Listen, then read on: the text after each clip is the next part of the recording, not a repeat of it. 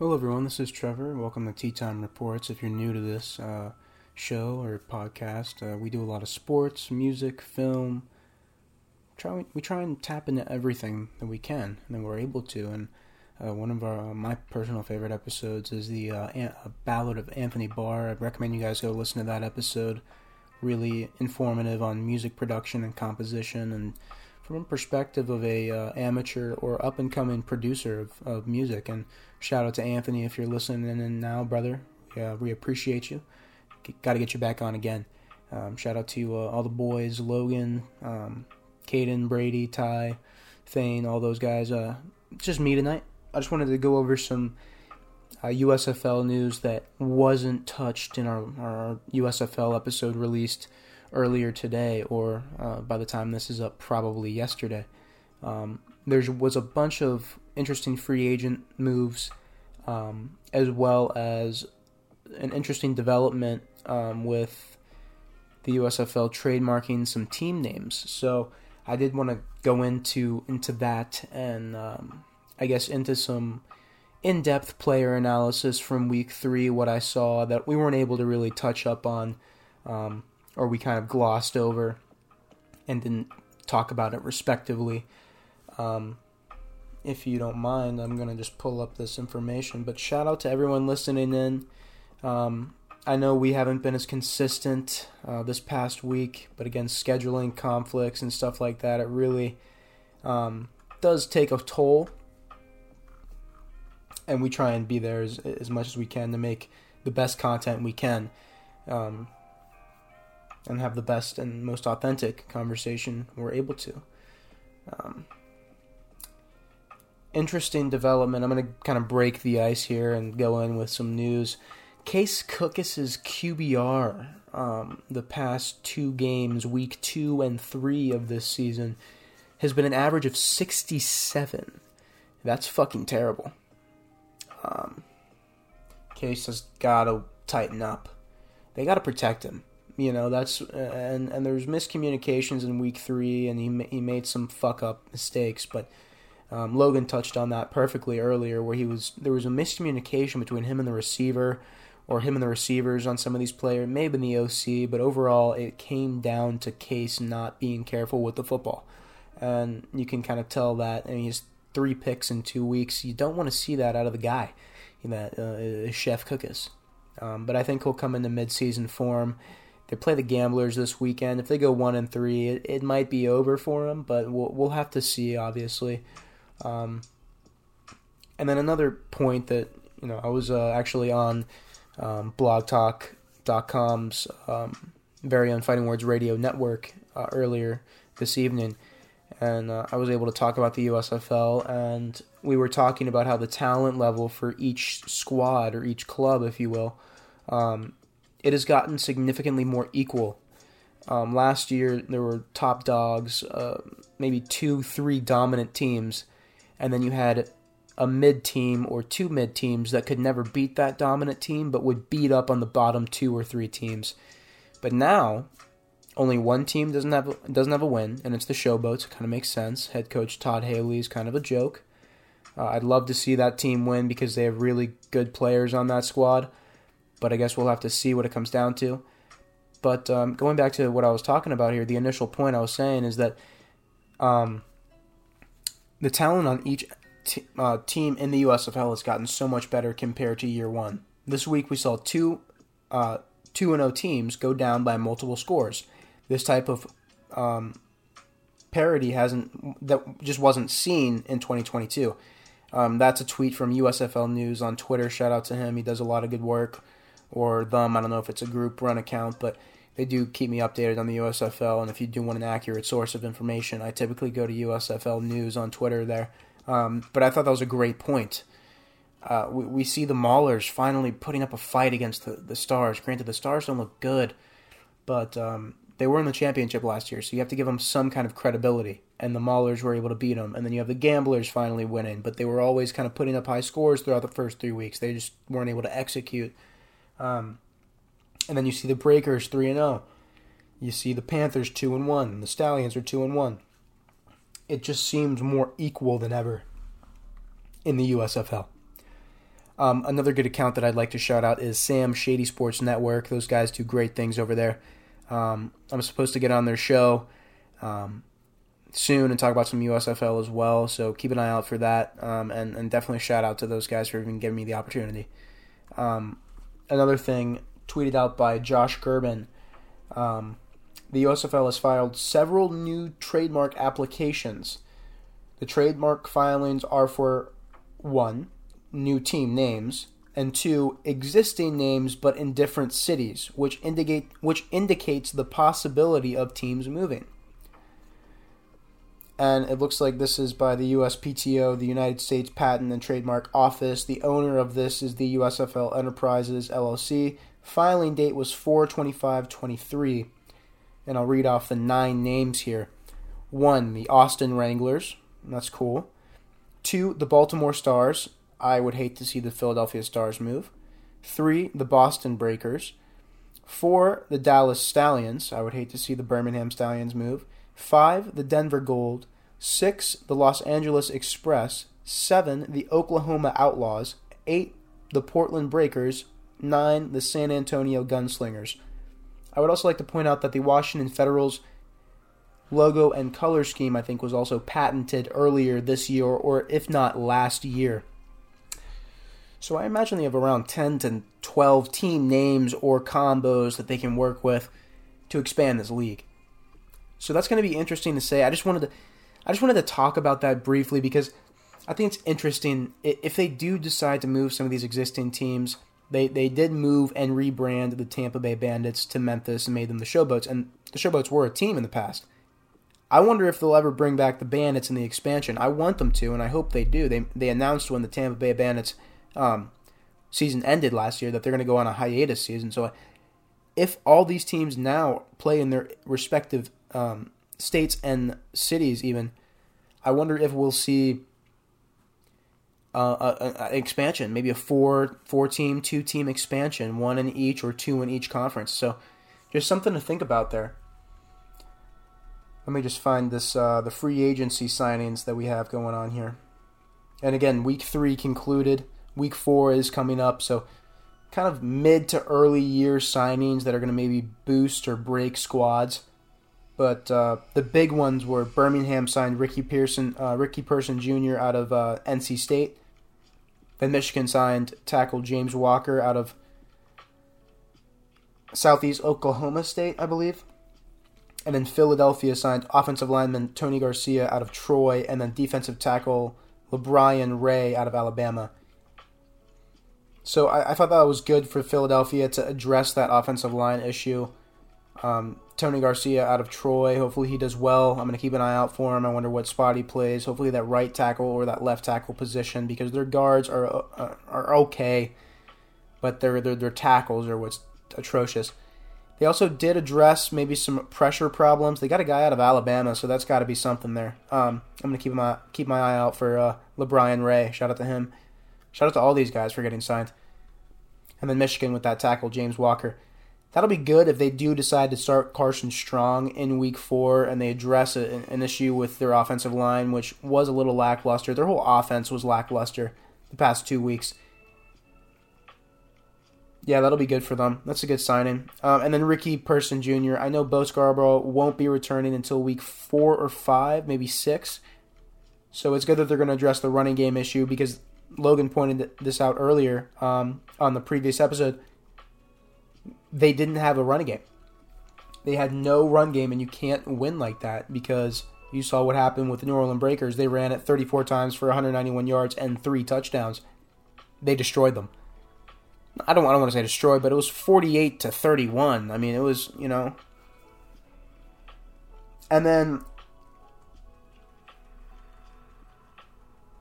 I did kind of want to go over the USFL network. It's a it's an account. Um, they're collaborative. This was a power ranking collaborative voting between the USFL network, the, the USFL newsroom, USFL news, SFF, and then Ducky. Um, kind of big USFL guys on Twitter and on social media. They kind of have a little following. They're very in tune with the league more than I am, even though I love the league, and you guys know I do. Um, but I trust their word on things. Little biasy here and there by them, but this was a power ranking done by all five of them, and I kind of wanted to talk about it because I kind of agree with it, but at the same time, there's some things where I'm like, ooh. So at eight, I'll, I'll go from bottom to, to top. There was one move by this team, and, they, and I'm glad that they, they you know they added that in there. Which team went down from last week, and what were the updates? What where were they before? And again, this is the USFL Power Rankings by the USFL Network post week three, and you guys heard who they collaborated with to make these to make this power ranking. At number eight, it's the Memphis Showboats. They moved down one. We talked about it. They they uh, I agree with that. I agree with that. They they genuinely did not start off hot, and they were playing from behind the entire time, and it just it wasn't going to succeed. But they moved down one spot from seven. They were at seven last week and at seven, the Stars. They moved down three spots. They were at four last week. Rightfully so. They lost to the Maulers, and you got to put them where they deserve to be. So at seven is the Philadelphia Stars. At six, the Pittsburgh Maulers. They went up two spots. They were at oh, they were at eight. Wow. Rightfully so. They they won in a good fashion. The Gamblers went up one spot to five, and they were at six last week. So the Houston Gamblers improved with their win. Both of those teams, well, actually, the last three that I mentioned, the Houston Gamblers, the Pittsburgh Maulers, and the Philadelphia Stars, are one and two. The Memphis Showboats are zero and three. And then at number four, they have the Michigan Panthers, who went down two spots from two. Rightfully so, they lost to the Generals in their home opener. Then at three, they have the New Jersey Generals. They went up two spots from five to three rightfully so. The Generals did just beat the Panthers. And then the Stallions at two, they went down one spot from one. They lost to the Breakers, and that's who's at number one, the New Orleans Breakers. They just look like the top dogs. They're three and zero. Oh. Just something to think about, and, and, and I, I enjoy looking at other power rankings and and seeing what other people obviously see and what their opinions are on on those kind of matters. But I'm just very interested in week four there's a lot of stuff to look forward to in that. But um, I would also like to talk about some maybe individual performances that we're gonna be uh, that we're gonna slide, but not on my watch. Um, Troy Williams did get his first start of the season, and he got the first win of the season for the Maulers. And let me just uh, pull up some information here. Going to the league standings via USFL. At the bottom, it's the Memphis Showboats. At four, win loss and tie ratio is they're, they're 0 3. They're 0 and 1 at home in Memphis. They're 0 and 2 away, and then 0 and 2 in the division. They're on a uh, three loss streak. Then tied for third there's three teams the Pittsburgh Maulers, the Houston Gamblers, and the Philadelphia Stars. They're all three 1 and 2. The Pittsburgh Maulers are 0 and 1 at home. They're 1 and 1 away and 1 and 1 in the division. The Houston Gamblers are 1 and 1 at home and 0 and 1 away and 1 and 1 in the division. Both the Maulers and the Gamblers are on a one win streak. The Philadelphia Stars are 0 and 2 at home. They're 1 and 0 away and they're 0 and 2 in the division and they're on a two game loss streak. Those three teams are tied at third on these league standings. Tied for two is the New Jersey Generals, Michigan Panthers, and Birmingham Stallions. All three teams are 2 and 1.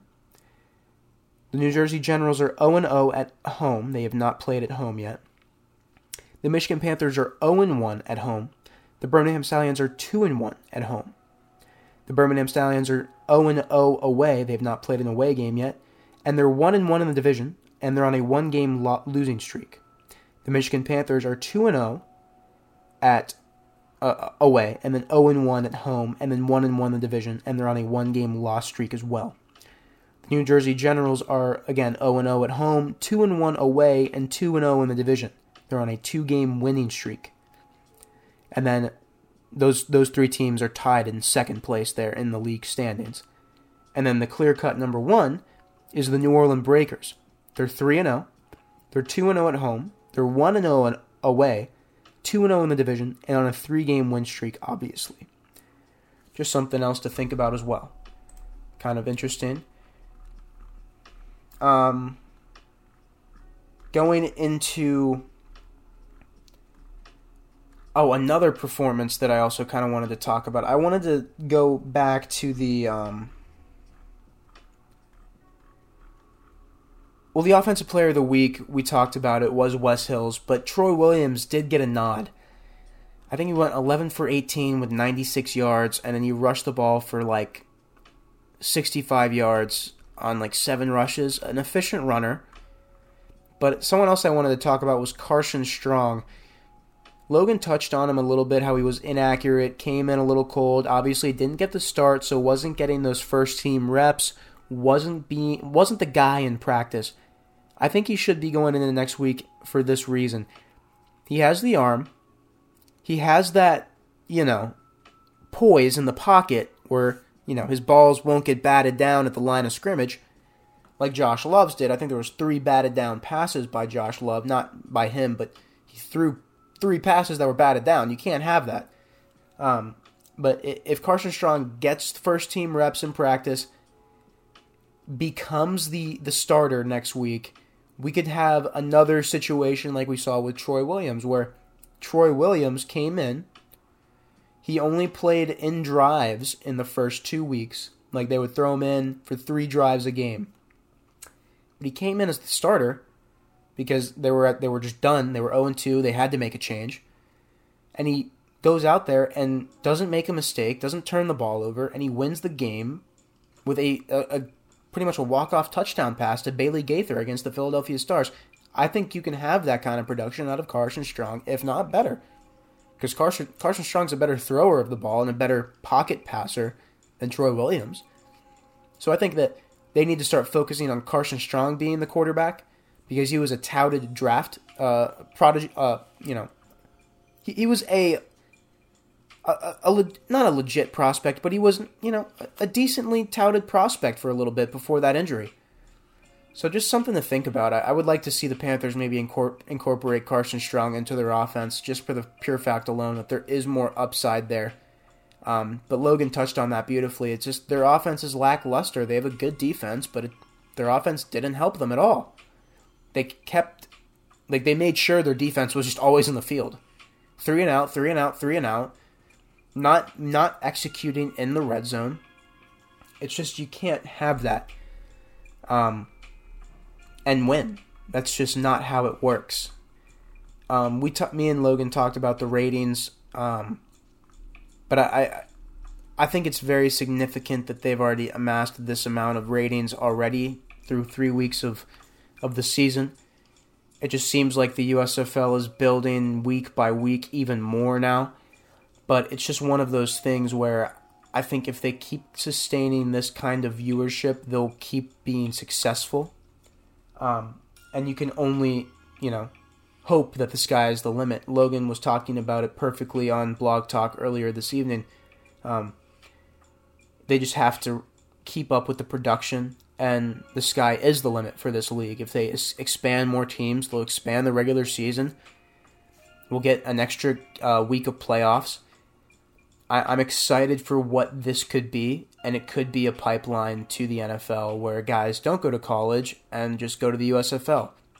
If you guys want to listen to Logan's take on all this, he kind of said it beautifully on on uh, Fighting Words Radio Network's show tonight.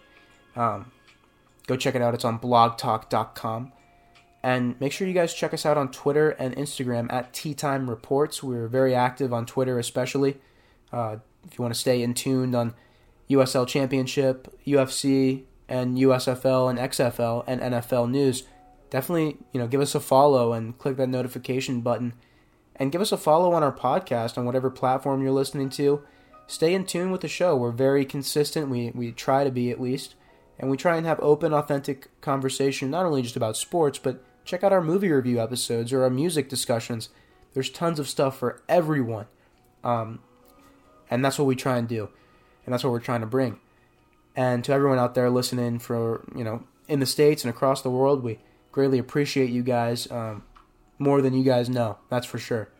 So just keep that in the back of your mind when you're listening to it, uh, to our stuff and to our episodes and to our shows, and make sure you guys definitely give out, give uh, uh, you know a listen to Fighting Words Radio Network. They got us started in a sense, and uh, I'd like to also give a shout out to my buddy Dale. Uh, he does a nice uh, little side hustle, trying to make his own. You know, well, he does have his own business, but he's trying to make it big in that sense.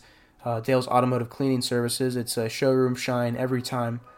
If you guys live in the Sarasota, Manatee County, maybe in the Hillsborough uh, County area, uh, definitely check our Snap, uh, not our Snapchat, excuse me, our Instagram. Uh, his information is on there in a reel, and you guys can get his information and get a nice detailing for your car, make it nice and clean. I know Florida is dusty, so definitely uh, give him a you know hit him up. He's uh, does a great job, and his prices are very relatively cheap. So just to keep that in mind, you know, gotta show love to the to the homie. So moving forward with our USFL discussion, there's only a couple more things I wanted to talk about. Um, I wanted to talk about the the passing leader, the stat leaders through week three, um, and just go over some numbers. Um, the fir- the the five leading the, the five leaders in passing yards. I'll go from first to fifth. McLeod Bethel Thompson with 837 passing yards. He's the quarterback for the New Orleans Breakers. Case Cookus with 733 passing yards. He's the quarterback for the Philadelphia Stars. Alex McGough, the quarterback for the Birmingham Stallions, with 607 passing yards. Kenji Bahar, the quarterback for the Houston Gamblers, with 605 passing yards. Quarterback Josh Love at number 5, quarterback for the uh, Michigan Panthers, 490 passing yards. So definitely something interesting to keep your eye out on. Um, those are the passing leaders through week three. The rushing leaders through week three is number one, Wes Hills, running back for the New Orleans Breakers with 301 rushing yards. Number two is Darius Victor, running back for the New Jersey Generals with 228 rushing yards. Running back Reggie Corbin, uh, running back for the Panthers, 198 rushing yards. Uh, TJ Pledger, running back for the Houston Gamblers at number four with 179 rushing yards. And quarterback DeAndre Johnson for the New, New Jersey Generals with 155 rushing yards. DeAndre Johnson is a dual threat quarterback. He was not in the passing leaders of the top five, but he is in the rushing leaders. He's a dual threat, versatile guy. Um, all purpose yards leader, uh, leaders through week three Number one is Reggie Corbin with 440 yards. He's the running back for the Michigan Panthers. Number two is wide receiver Anthony Ratcliffe, uh, Ratliff Williams, excuse me, uh, wide receiver for the Houston Gamblers with 376 yards. Um, at number three, wide receiver for the Memphis Showboats, Rashard Davis with 364 yards. Number four, Deon Cain. shout out to him. He's 32 years old and still proving everyone wrong. Uh, wide receiver for the Birmingham Stallions 359 all purpose yards. And at number five, Wes Hills, running back for the New Orleans Breakers with 334 yards. Those are the all purpose yards leaders. So, like kick returns, punt returns, receptions, running, all that. Um, and then the sack leaders through week three. Um, number one, there's a tie for number one, and then three tie, three players tied for number three. Um, Number one is Breeland Speaks, D- defensive end for the Michigan Panthers. He has 4.0 sacks. And the other tie for number one is um, Olive Sagapolu, a defensive lineman for the Pittsburgh Maulers with four sacks. And then all these guys are at number three. Greg Reeves, linebacker for the Memphis Showboats with 2.5 sacks. Uh, Ronheen Bigham, linebacker for the Houston Gamblers with 2.5 sacks. Jordan Williams, defensive end for the Memphis Showboats, 2.5 sacks. Definitely, definitely some cool numbers to look at through three weeks of football. The ones that stand out, honestly, the most, obviously, 837 passing yards by McLeod Bethel Thompson through three weeks of football is fairly impressive.